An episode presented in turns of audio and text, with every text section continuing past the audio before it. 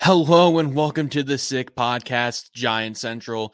Y'all know it's the sickest New York Giants podcast on the planet. I'm your host, Desmond Novak. Welcome to episode 23. Finally, Giants fans everywhere are getting to enjoy a victory Monday after they took down the Commanders. And in today's episode, going to be going over that game as well as a bit of a breakdown into Tommy DeVito's performance. Let's get right into it. Turn up your volume. Because you're about to listen to The Sick Podcast. Sick Podcast. Giant Central. Incomplete, and the ball game's over, and the Giants have won Super Bowl 46. The sickest New York Giants podcast. It's gonna be sick. All right, y'all.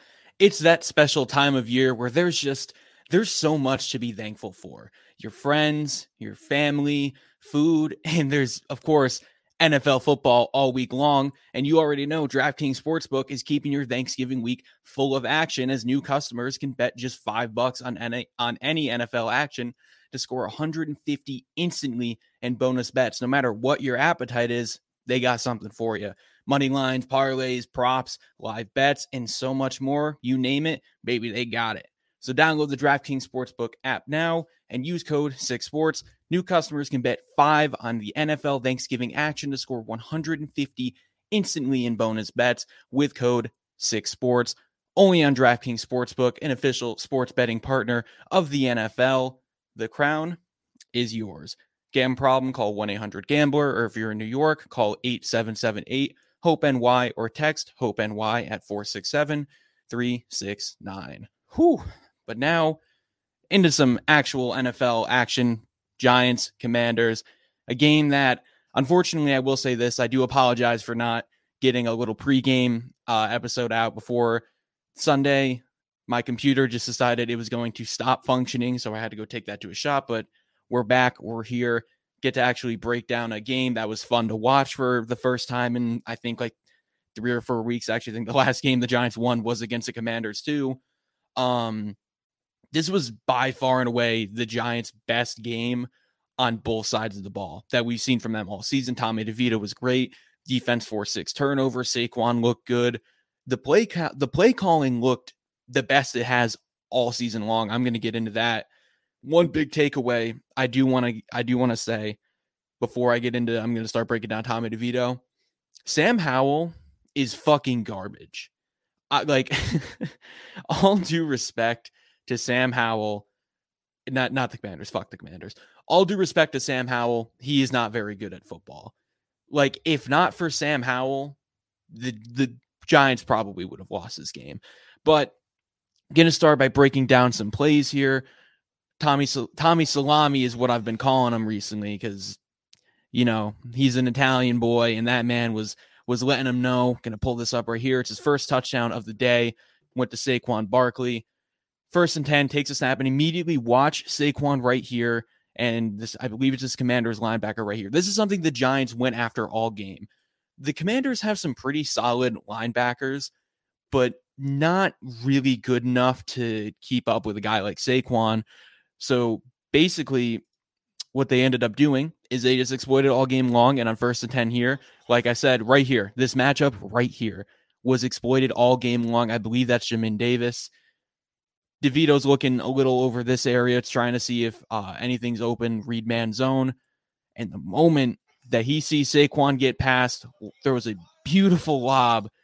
And I'm not gonna lie, this pass here, I'm gonna I'm gonna replay it. This might be the best pass I've seen from a Giants quarterback in like three or four years. Like even when Daniel Jones looked good, like his rookie season and last year, he was not throwing like passes this good. Like this shit was on the money between two defenders. Like that's just a great play. And then I'm going to pull up his second touchdown here in a moment, which was to Darius Slayton. It's another just like great read and also just making the offense simple. Like it's creative, but it's also very simple and it's something that the Giants have needed to do. Third and one, DeVito's going to take the snap and immediately, oh, went a little too far. No, no, I didn't. Watch right here. Here's Darius Slayton, and here I believe is Isaiah Hodgins. I'll back it up a little bit to make it clearer. Um, they're gonna run. It's not. It's one of those weird little things where, like, yes, it's legal, but it's also not because it's one of those screen routes that we always hear commentators talking about. But the weird thing is, it's not on the, the screen because I couldn't find a full replay of it. Three, all three of the commander's defenders, like in this area, followed Wan'Dale Robinson and then just left Darius Slayton wide open down the field to where the only person that could catch up is, I believe, that's uh, Kendall Fuller, who had to basically play again catch up and had a terrible angle to begin with, and Darius Slayton just took off for an easy touchdown. So it's an easy screen route, easy, simplified plays that I don't want to say the Giants weren't calling for Daniel Jones, but uh, if they were, uh, he he wasn't making those throws to, to, to keep it simple. But uh, DeVito ended the day completing 18 of his 26 pass attempts for 246 yards and three touchdowns.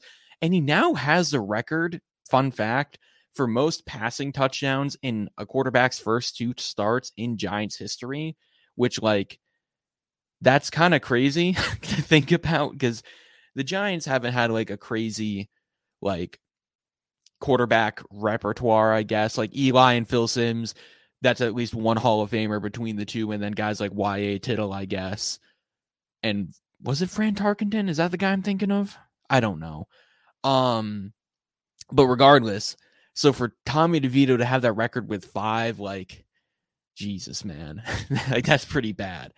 Um, I will say overall, Tommy DeVito did play very well. Something I noticed is he takes like he processes defenses like a five year old. Like it takes Tommy DeVito so long to make a read, and you could tell that that's something the Giants were struggling with managing early on. But just like with the Slayton play, as the game went on, they figured out like, hey, if we just simplify the game, kind of like how they did for Daniel Jones, it's we can make we can make this work, and that's what they did, and it worked out very well. And like I'm not to give him too much flack for not being able to process plays because like he's an undrafted free agent out of Illinois and like Daniel Jones was a 6 overall pick out of I mean Duke, but 6 overall pick that takes forever to read defenses versus undrafted guy who takes forever to read defenses, you know, I don't care at that point. Um he did take a lot of sacks. People were going crazy about how he got sacked 9 times when like in reality, if you watch the game, a lot of those were on him, just again, not processing defenses, sitting in the pocket. He, I tweeted about this during the game. Tommy DeVito might genuinely, despite how well he played, have some of the worst like pocket presence and awareness I've ever seen. But then again, so does Daniel Jones. So I digress. I will say, and this is like, this is just an observation I've made. There's no shade towards Daniel Jones and me saying this. But it's pretty crazy to me how both the quarterbacks who have come in to replace Jones have looked either close to as good or better than him. I will say Tommy DeVito was very bad his first like two or three starts, but like UDFA, it's gonna take him time to process. And I mean, if he keeps playing like this, who knows what what the future's in hold in store for him. But like regardless, Tyrod Taylor, he looked better than Daniel Jones this game out of Tommy DeVito is better than anything we've seen out of Daniel Jones, like, period. Like, I, t- another stat I didn't bring up that I completely forgot about. Tommy DeVito is the first Giants quarterback to have three touchdowns in a game eh, since, like, Daniel Jones' rookie year, which is fucking terrible.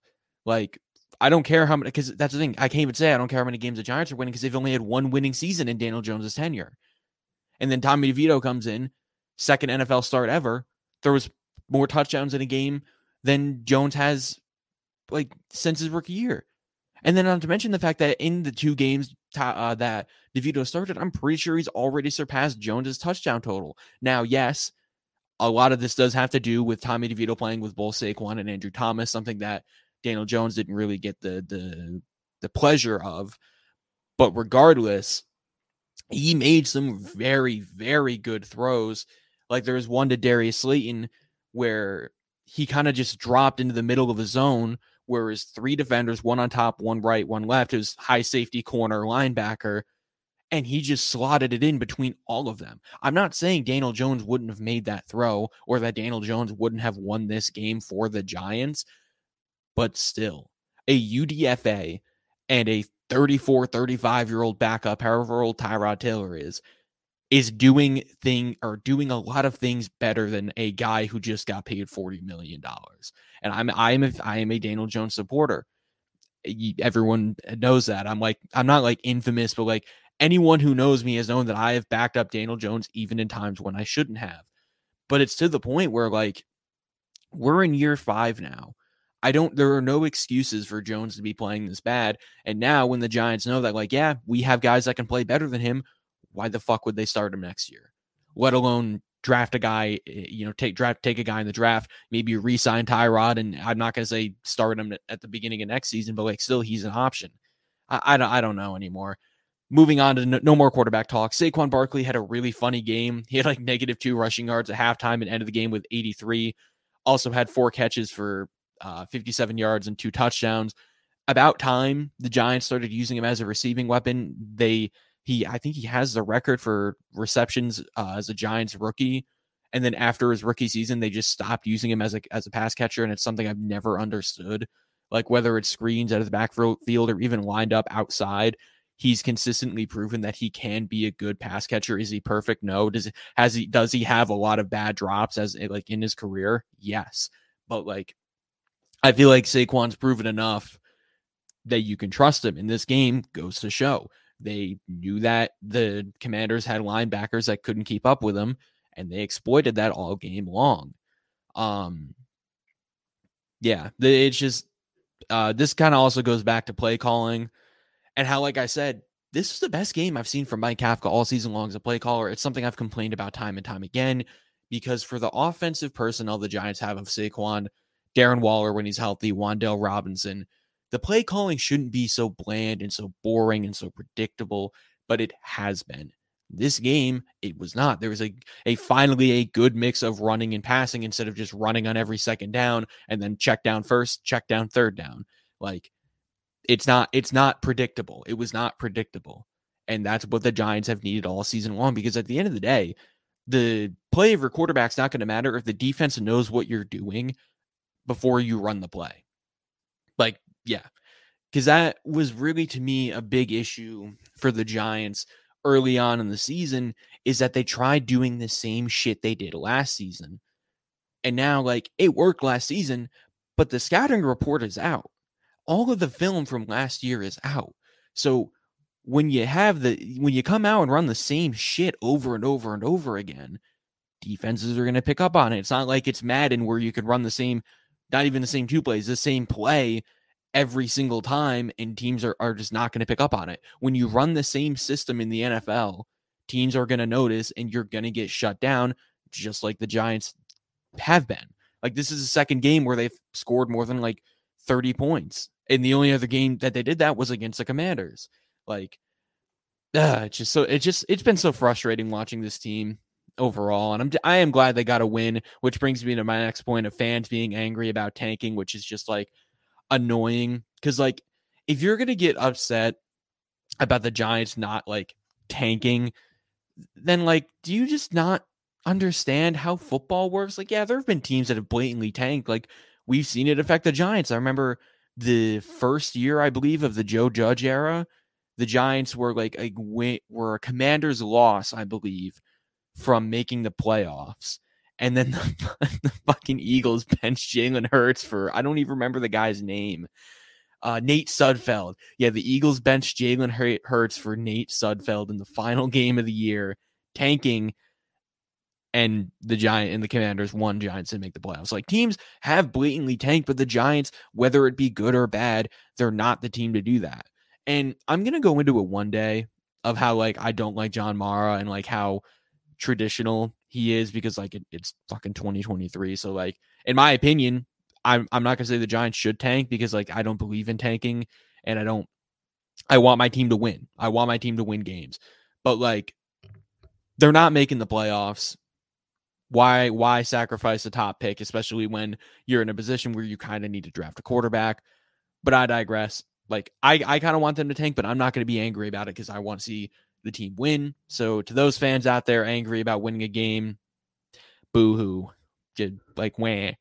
Uh, onto the defense though, probably the best game we've seen from from them all season. They've allowed less points, but they had six turnovers. Man, I'm not going to dive super deep into them, like do like a play by play thing like I did for Tommy DeVito's touchdowns because all of the interceptions that Sam Howell threw were like they they weren't great plays from the defense. It was just Sam Howell being like a complete dumbass. And fumble recoveries, there's there's no point of of reviewing that. Um Sam Howell's been like meh this season. Like he's been okay. But in all reality, the dude is not going to be a good quarterback in the future. Like he's not a future quarterback for the Commanders, and they shouldn't act like he is. And I don't think they are. I think they're just kind of using him as a placeholder to draft someone this year or next year or whatever. Um, but yeah, he's not good. And this game kind of proved that because like anytime, at least in the two or three games, because I watched both obviously both the Giants Commanders games. I think I watched like one Commanders game outside. Almost any time Sam Howell is faced with pressure, the dude fucking panics. He runs out of the pocket, he starts throwing crazy passes, and it's just it's something you can't have in that you know the guy that you want to be your future and it's something that can be fixed like it, you know that's not like a, an issue that's going to stick with him his whole career but it's not good like that last throw on the game on the you know attempt of a game winning drive really kind of sealed the deal of like yeah this guy isn't going to be shit like faced with pressure rolls out right and like goes to throw it out but just throws a complete duck into Isaiah Simmons' hands and takes it back for six to seal the game. Like, you don't have to take the sack, but you can't loft it up. Like, just fucking chuck the thing to your right. Just, just, just toss it like that out of bounds. You don't need to loft it up. To, like, oh, it's just frustrating. It's like, yeah, I want to see the Giants win, but like, I also want to see players play well, regardless of, of like win or lose. Because I'm just like, I'm a, I'm a football fan. I like to see good football being played, and I don't like seeing bad football because of a stupid mistake by a quarterback. Um, but I digress. Kayvon Thibodeaux was incredible this game. First Giant with 10 sacks since Leonard Williams in 2020, and is now the first edge rusher ever in a Wink Martindale system to surpass 10 sacks, which is like pretty insane to me. Because like Wink Martindale defenses usually do rack up a shit ton of sacks because of how often they blitz but they kind of not they don't really use their edge rushes edge rushers as decoys, but they're not the main focus. That goes to the defensive ends or the linebackers or safeties that are blitzing. It goes for more of like more total team sacks, less individual sacks. Whole lot of sacks is the point I'm getting across. Um there's a really funny moment during this game at halftime. He walked up to Charles Leno Jr. and was like, "Oh man, thank you." And Leno goes, "For what?"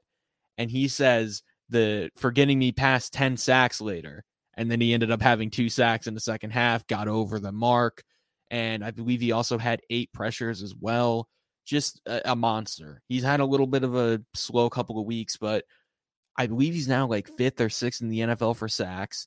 He's one of like three players to have surpassed 10 sacks in their second season through whatever, however many games.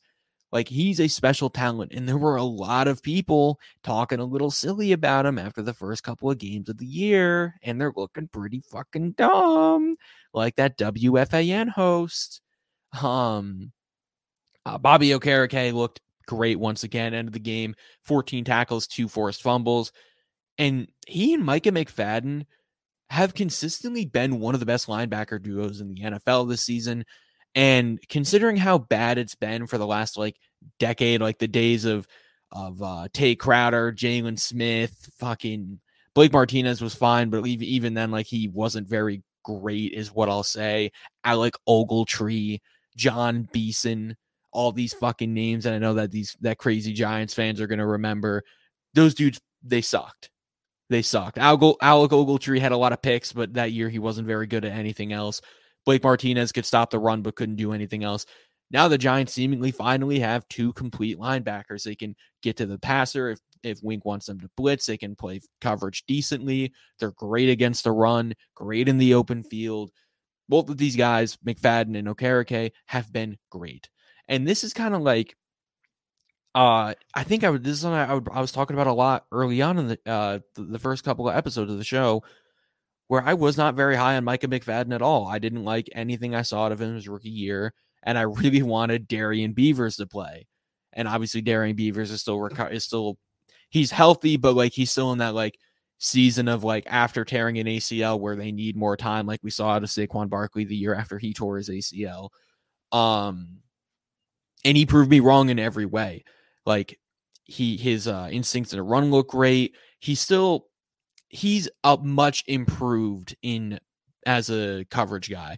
I'll say his numbers are a little out of context. Like watching him play, he's not great in coverage, but he's fine. He's serviceable there now compared to last year where he was one of the worst coverage guys.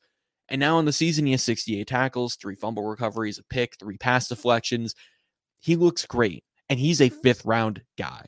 Like, shout out Joe Schoen for knowing how to draft, something Dave Gettleman could never do. Um, Xavier McKinney looked great, kind of just furthering the narrative that I should that the Giants should bring him back. He had 12 tackles, a tackle for loss, looked good in coverage. Again, it's just like McKinney is a great is a, a good, I won't say great. He's a good all-around player. And I understand why Giants fans might not want him after the whole thing of like, oh, uh, veterans' voices aren't being heard in the locker room. But he owned up to it. He owned up to that. He had a conversation with Wink Martindale, conversations with Brian Daboll, and solved that issue. And he's still a captain of this team. He's still a great leader. He does a lot for this team on and off the field. So I really don't think I'd feel comfortable not only restarting at the safety position, but losing such a valuable leader like that. I just I don't like that. Not to mention like he might want a lot of money, but it's not he's not going to get that much regardless if it's from the Giants or another team. He's not going to get a ton of money. He's going to get market value. And you know what? The Giants have to pay maybe a little over that to keep him back. To keep him, I do the same thing. Um, to stick with the theme of the secondary here, Deonte Banks and Tre Hawkins looked fucking incredible. I think Tre Hawkins had like a PFF grade of like 89 or 90. He's no way, no, that was that was Cor'Dale Flott. I will talk about Cor'Dale, Cor'Dale Flott in a bit, but I mean, regardless, I think Tre Hawkins did have a high PFF grade. They both they both looked really good, which is great. Deonte Banks, I mentioned it last episode, really struggling. Like he's been in a really bad slump recently. Uh Tre Hawkins you know the story of of training camp of how good he looked, and then season comes around, he sucks, but now he's kind of starting to pick it up to where like he's at least decent. And then Deonte Banks went on uh, Instagram live after the game and like put out a comment and pinned it of 17 Terry McLaurin play today and was talking really crazy about the commanders. I believe he's from like the Washington area.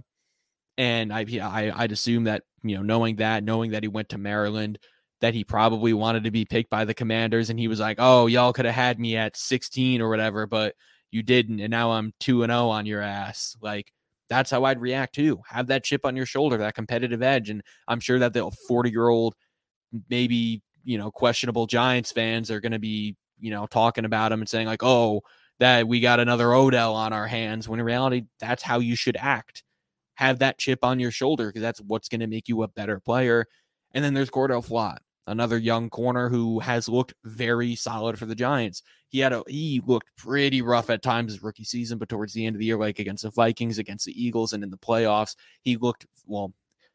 The couple of snaps he played in the playoffs before he got hurt, he looked really good. That's the point I'm trying to make. And now in this season, he's continued to look good. He's his playing time has been inconsistent. He wasn't seeing the field much early on, and he's been on and off, you know, towards a stretch. But whenever he's on the field, he's found success, and he was great. This game again had a PFF grade of like 89, 90. Third round pick, another mid to late round pick by Joe Schoen that's looking to pan out.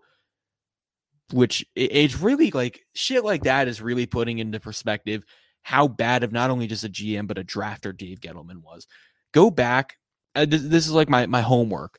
Go back, look at the draft classes since Dave Gettleman took over, like 2018, I think. So 2018 to 2021, 2022, 2021.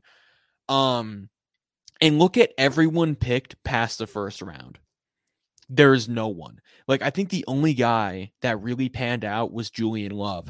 And there was one season where he panned out and then the Giants let him walk and now he's just like not very good anymore. So was it really a product of Dave Gettleman drafting or was it a Wink Martindale system that is very good for run stopping safeties? You know, really really really makes you think. Um Dexter Lawrence, this is going to be like my last little notion here about the game. Dexter Lawrence might be, I saw a couple tweets about this today. He might be the most dominant player, defensive player in football right now.